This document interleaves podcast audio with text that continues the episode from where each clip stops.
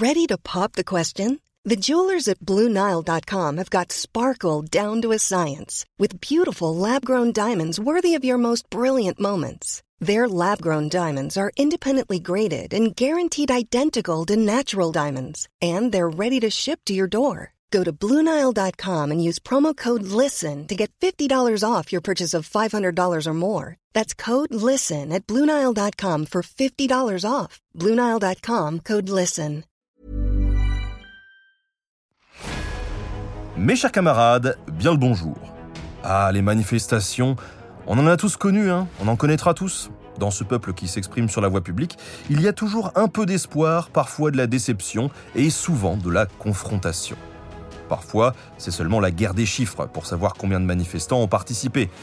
Et parfois, ça tourne carrément au choc violent, au point qu'on peut en entendre certains dire Ouais, bah au pire, euh, si la police, les CRS et les gendarmes ça suffit pas, euh, on enverra l'armée. Ah bon? Mais euh, envoyer l'armée avec euh, des guns et des tanks Mais si l'armée d'un pays commence à combattre les gens de ce pays, est-ce que ce n'est pas un peu la guerre civile? D'où vient cette idée assez extrême? Eh bien en fait, ça date d'une époque, d'ailleurs pas si lointaine, où c'était effectivement l'armée et pas la police qui devait gérer les manifestations. Avec ses propres moyens, donc avec des armes de guerre. Je vous laisse imaginer comment ça pouvait mal tourner. Mais aujourd'hui, on va justement parler d'une fois où ça a plutôt bien tourné. Quoique ça a aussi un petit peu mal tourné. Disons que ça a bizarrement tourné. Alors d'abord, je vous raconte, et après, on verra quoi en penser.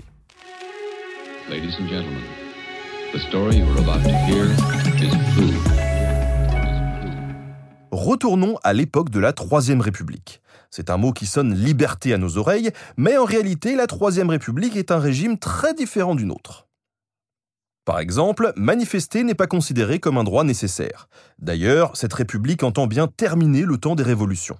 Entre la première Révolution française, la Restauration, les royalistes et les bonapartistes qui se disputent, la Deuxième République qui devient un empire, puis l'invasion prussienne de 1870 et l'anarchie de la Commune de 1871, le mot d'ordre, c'est de l'ordre. Au moins, c'est facile à retenir. Mais qui va le garantir cet ordre? Car à l'époque, il n'y a pas de force de police comme les compagnies républicaines de sécurité, les CRS d'aujourd'hui. C'est donc l'armée qui s'en occupe. Attention, rien à voir avec des Rambo vétérans du Vietnam. Quand on dit armée, à l'époque, on parle de conscrits, des jeunes gens qui font un service militaire de deux ans et dans leur région d'origine. Bref, des braves enfants du pays. Ces deux critères, vouloir la paix publique mais en utilisant une force guerrière, donnent un sacré paradoxe. Disons qu'à l'époque, manifester, c'est un peu un pari mortel. D'un côté, le commandement des officiers suit une directive très rigide. Les fusillades contre les manifestants sont un risque réel, particulièrement craint lors des mouvements sociaux. Par exemple, le 1er mai 1891, à Fourmi, 9 habitants, surtout des femmes, sont tués par la troupe. Le fusil Lebel, la future arme iconique des poilus, vient de connaître son sanglant baptême du feu. Mais parce que les conscrits sont des fils du peuple et non des soldats de métier, les révolutionnaires peuvent aussi espérer qu'ils refuseront de tirer sur leurs semblables. Il est possible qu'ils désobéissent, fraternisent et, qui sait, retournent leurs armes contre leurs officiers. Après tout, ça a été le cas le 18 mars 1871 lors de la Commune de Paris. Il existe même un slogan populaire qui dit Crosse en l'air. En portant son fusil à l'envers, un soldat manifeste son insoumission. Bon, on ne va pas se faire de fausses idées, ça arrive, mais pour éviter ça, la discipline militaire est terrible les fortes têtes sont envoyées en Afrique dans des compagnies disciplinaires ou pire, dans des bagnes militaires. Au bout du compte, moins de 2% des conscrits posent problème. Pour qu'une mutinerie éclate, il faut vraiment des circonstances exceptionnelles. Et justement, un beau jour de printemps dans le sud de la France, ça a été le cas. Au début du XXe siècle, le Languedoc viticole produit à lui seul 40% du vin français. La région s'autoproclame même la capitale mondiale du vin. Les petits vignerons se syndicalisent en coopératives qui sont marquées à gauche, souvent socialistes, voire communistes. Mais tout bascule en 1904. Durant plusieurs années, un climat merveilleux irradie la vigne de rayons solaires. La croissance monte à toute vitesse, on embauche à tour de bras pour les vendanges. Mais sur le marché, les vins de tous les pays affluent. On est en surproduction.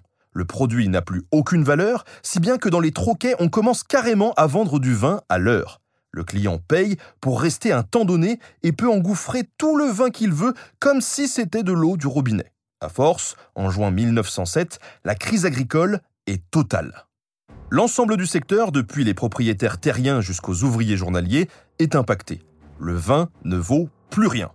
Se sentant abandonné par la France du Nord, le Languedoc est dans une situation pré-insurrectionnelle. Début juin, le 100e régiment d'infanterie de Narbonne exprime sa solidarité avec les vignerons en chantant l'International, un hymne révolutionnaire inacceptable aux yeux de l'armée. Le 9 juin, les conscrits locaux sont aussitôt consignés dans leur quartier. Pour les remplacer, on fait venir un régiment lointain, le 139e de ligne d'Aurillac, à près de 300 km de là.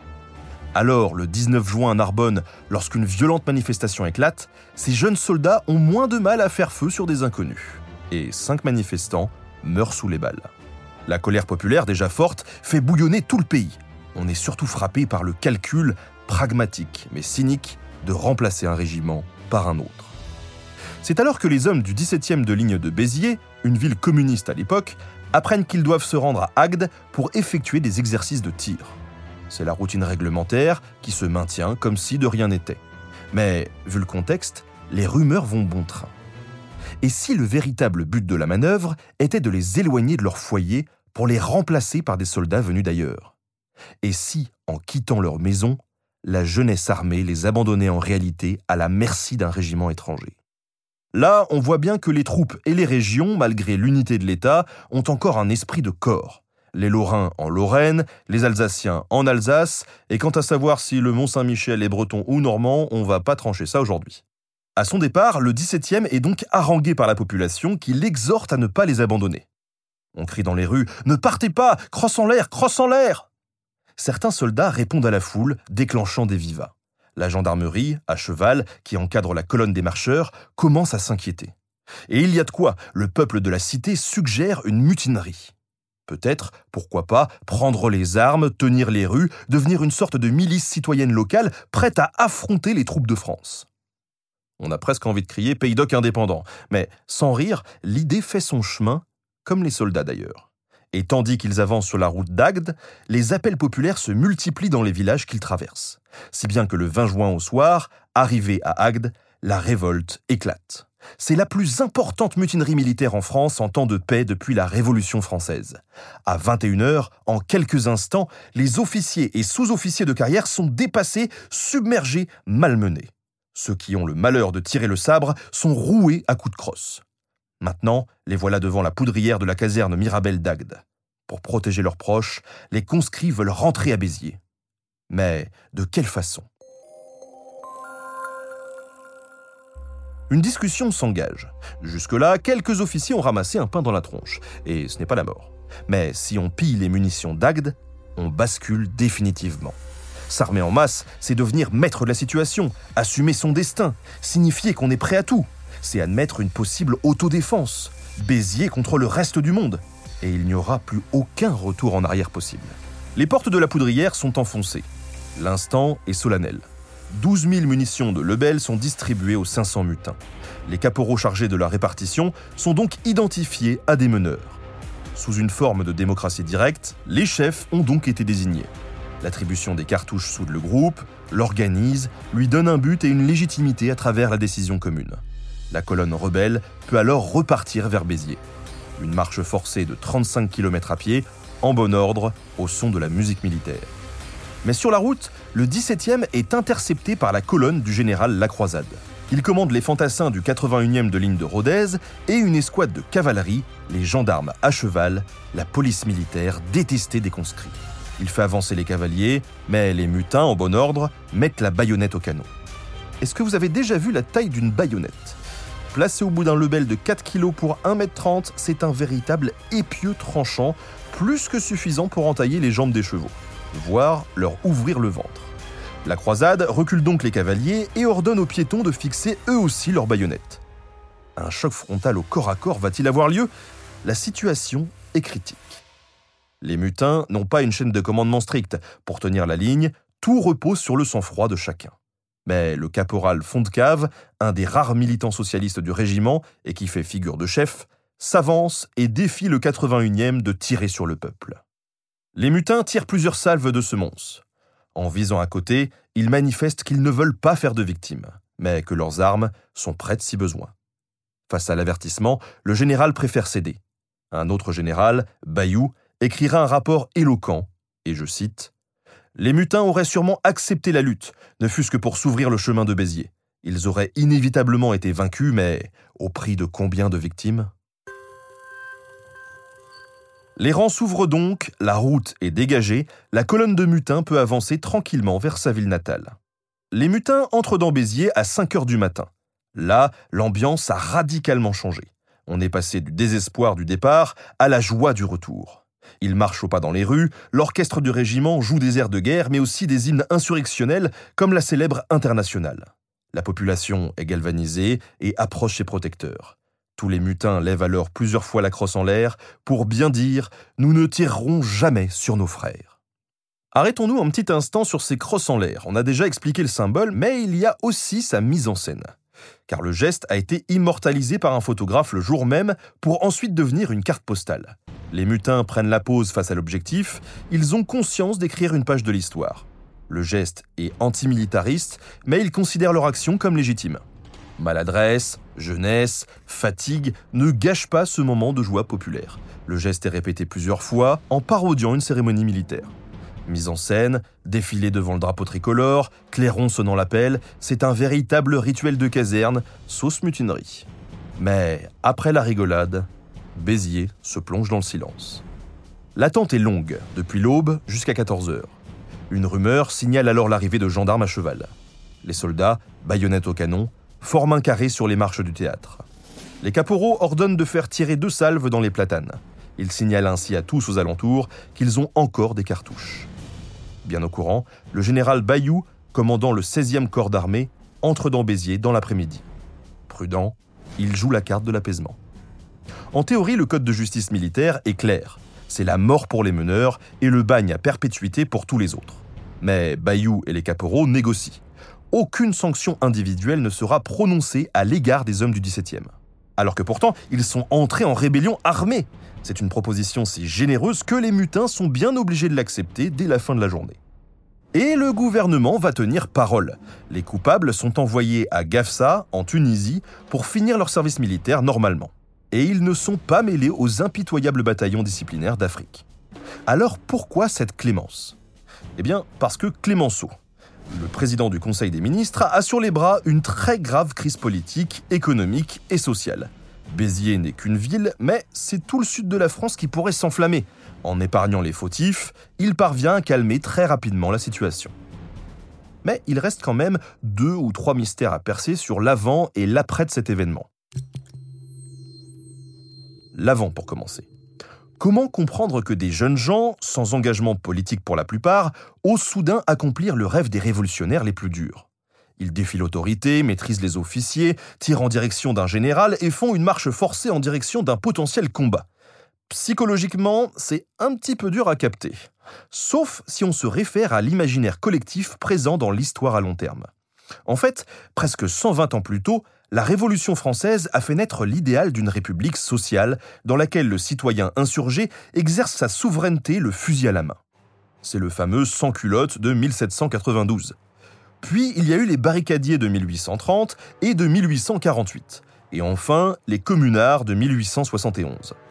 Et en 1907, cette mémoire est loin d'être morte. Dans une ville très à gauche comme la Béziers de l'époque, elle est même vivace. Mais après, qu'est-ce que cette insurrection a changé? Eh bien, pas grand-chose dans un premier temps. La Troisième République, plutôt libérale, bourgeoise et autoritaire, a négocié cette fois-ci. Mais elle sait aussi casser des grèves et des mouvements, et jusqu'en 1914, des fusillades meurtrières frappent régulièrement les cortèges des mouvements sociaux. Alors en fait, si, il y a eu un changement. Les conditions du service militaire se sont considérablement durcies. Désormais, la plupart des conscrits feront leur service loin de chez eux, parfois à l'autre bout du pays. Pour des générations d'appelés, prendre une permission signifiera un long voyage en train pour passer seulement quelques heures avec ses proches. La mémoire de la mutinerie est restée puissante, surtout dans le sud du pays. Elle a été remaniée avec le temps, son caractère insurrectionnel a été gommé, réécrit, effacé au profit d'un récit plus lisse et plus consensuel. L'année même de la révolte, le chansonnier Montéus, très populaire et proche des milieux révolutionnaires, compose le célèbre Gloire au XVIIe. Il décrit de jeunes soldats faisant face à leurs proches, leurs propres parents parmi les manifestants. On leur ordonne de faire feu, mais ils refusent. Quand on y pense, quelle histoire quand même, surtout quand on sait que leurs parents étaient 35 km plus loin. Mais c'est une jolie chanson quand même. Alors merci à Éric Fournier de nous la faire découvrir en écrivant cet épisode. Merci à vous de l'avoir suivi et merci à Studio Pluriel pour la technique. À très bientôt pour de nouveaux podcasts.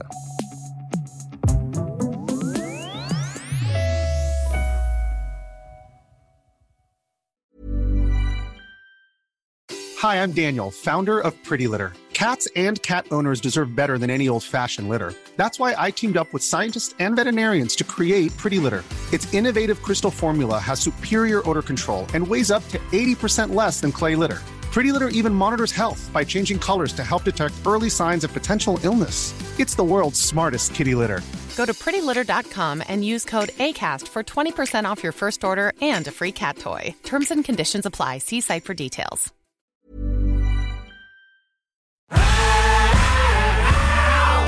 Si vous avez aimé ce podcast, vous aimerez aussi mon autre podcast, Callisto, dans lequel je vous raconte des mythes et des légendes.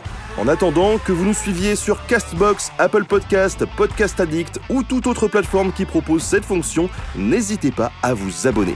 Vous pouvez même nous laisser une note et, soyons fous, un petit commentaire, je le lirai avec plaisir.